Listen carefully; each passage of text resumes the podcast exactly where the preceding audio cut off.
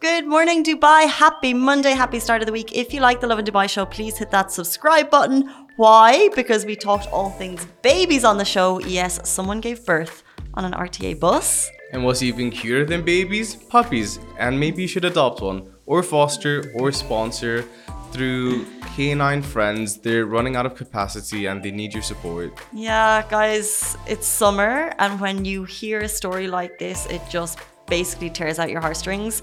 Um, so we talked about that on the show. Also, royal wedding snaps are giving. We got finally, finally, we got a behind the scenes look at a royal wedding in Dubai. Um, we talked about that. Uh, please stay tuned.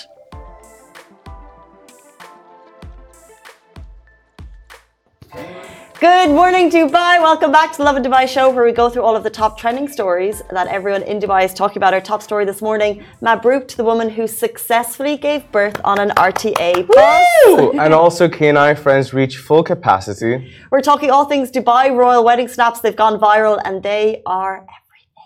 Everything and more, and Eid holiday dates have been announced for the public, public sector. But we like to believe that they're in line, uh, so we're waiting for the private sector announcement. And later on in the show, do stay tuned. We're talking to a skating champ. She is 10 years old and she is blowing up skating in the UAE. We cannot wait to have her on the show to figure out how she's balancing her life with all of this strict training. But before we get into all of that, um, I got a good morning from Shahir in so many ways this morning. it's like your body.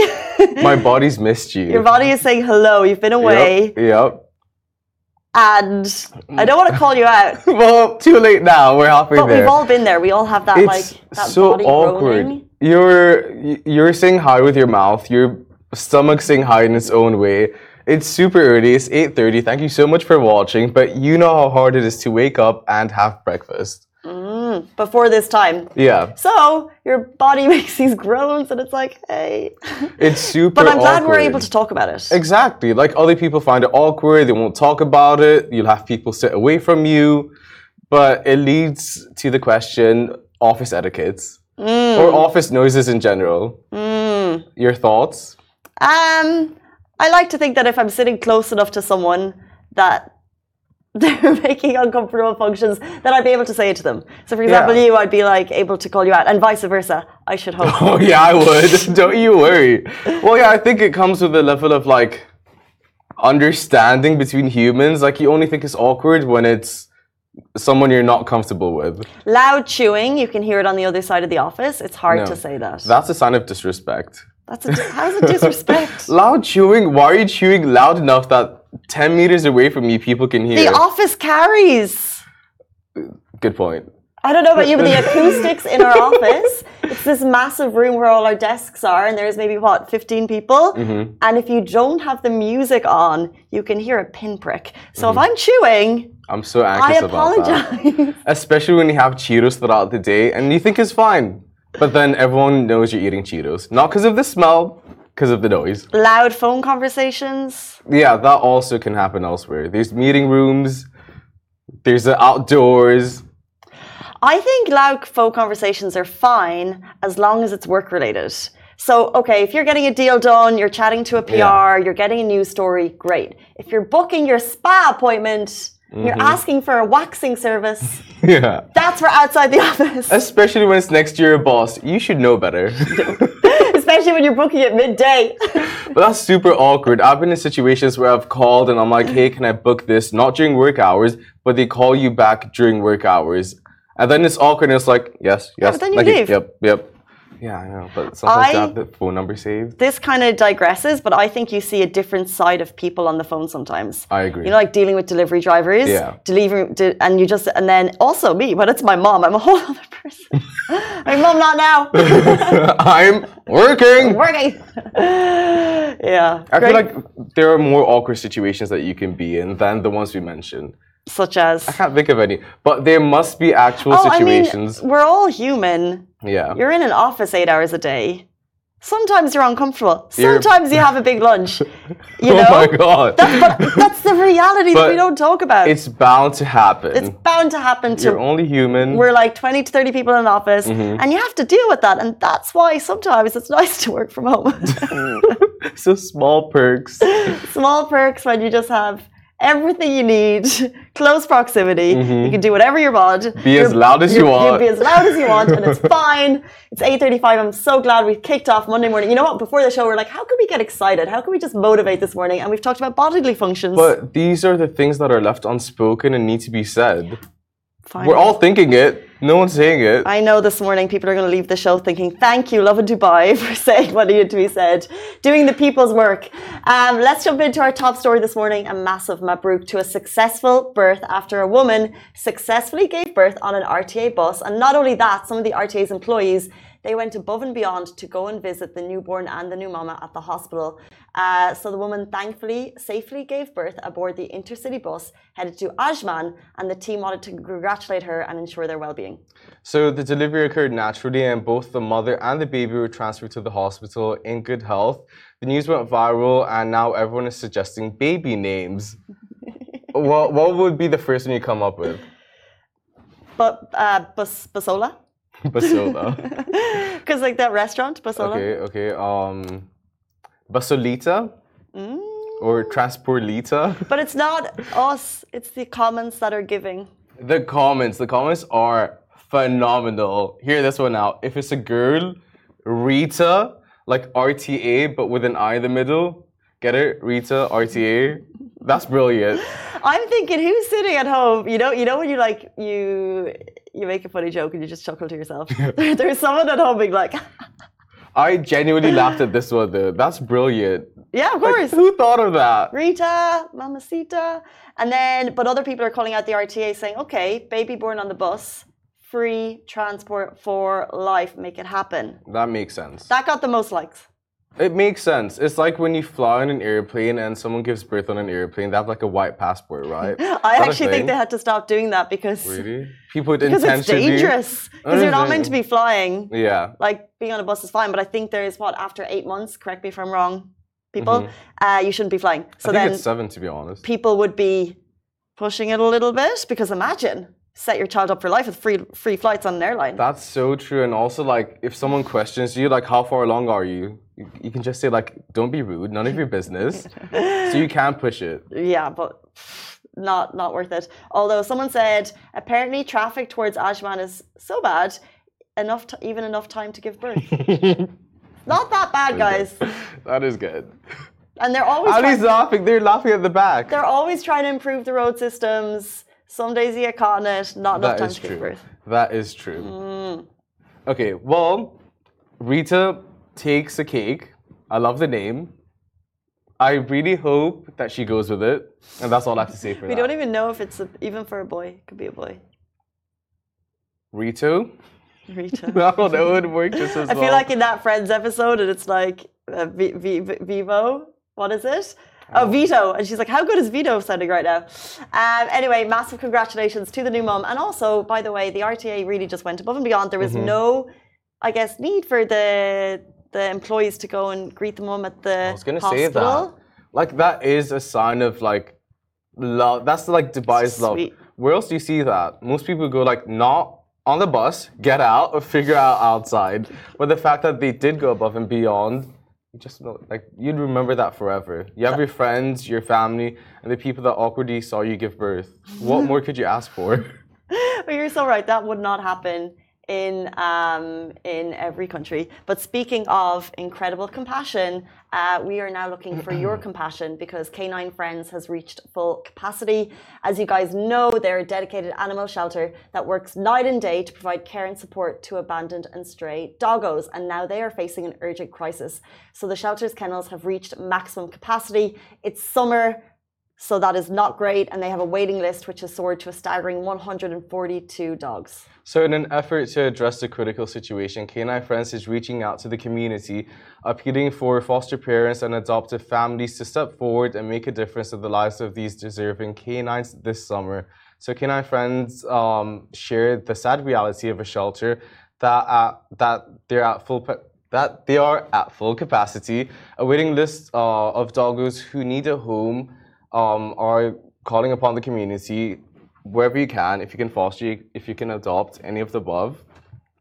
And help out this summer, um, particularly uh, fostering. If they are at full capacity, there's 140. Now, I, you know what's scary? What does waiting list mean? Yeah. Does that mean there's 142 doggos who are without a home right now? Um, so if you have anything that you could do, as we said, foster, adopt, um, give your time, just get in touch with them. Uh, now more than ever, winter months, that's crucial. Summer months, super urgent uh, that they need support from the community. And they are just one of about five Yeah. shelters tirelessly working because the number of abandoned dogs and stray dogs and cats is just phenomenal. So every now and then we do share these stories in hopes that we can spread the word that if you can help to support a doggy, you should do it. And also, so if there are full capacity within the shelter, that means that no more dogs can come inside, you know? So the if you foster even, that's giving space for another dog to come in until well, you're gonna fall in love with a dog anyway. You foster a dog, you're gonna want to adopt it by the end of the fostering period.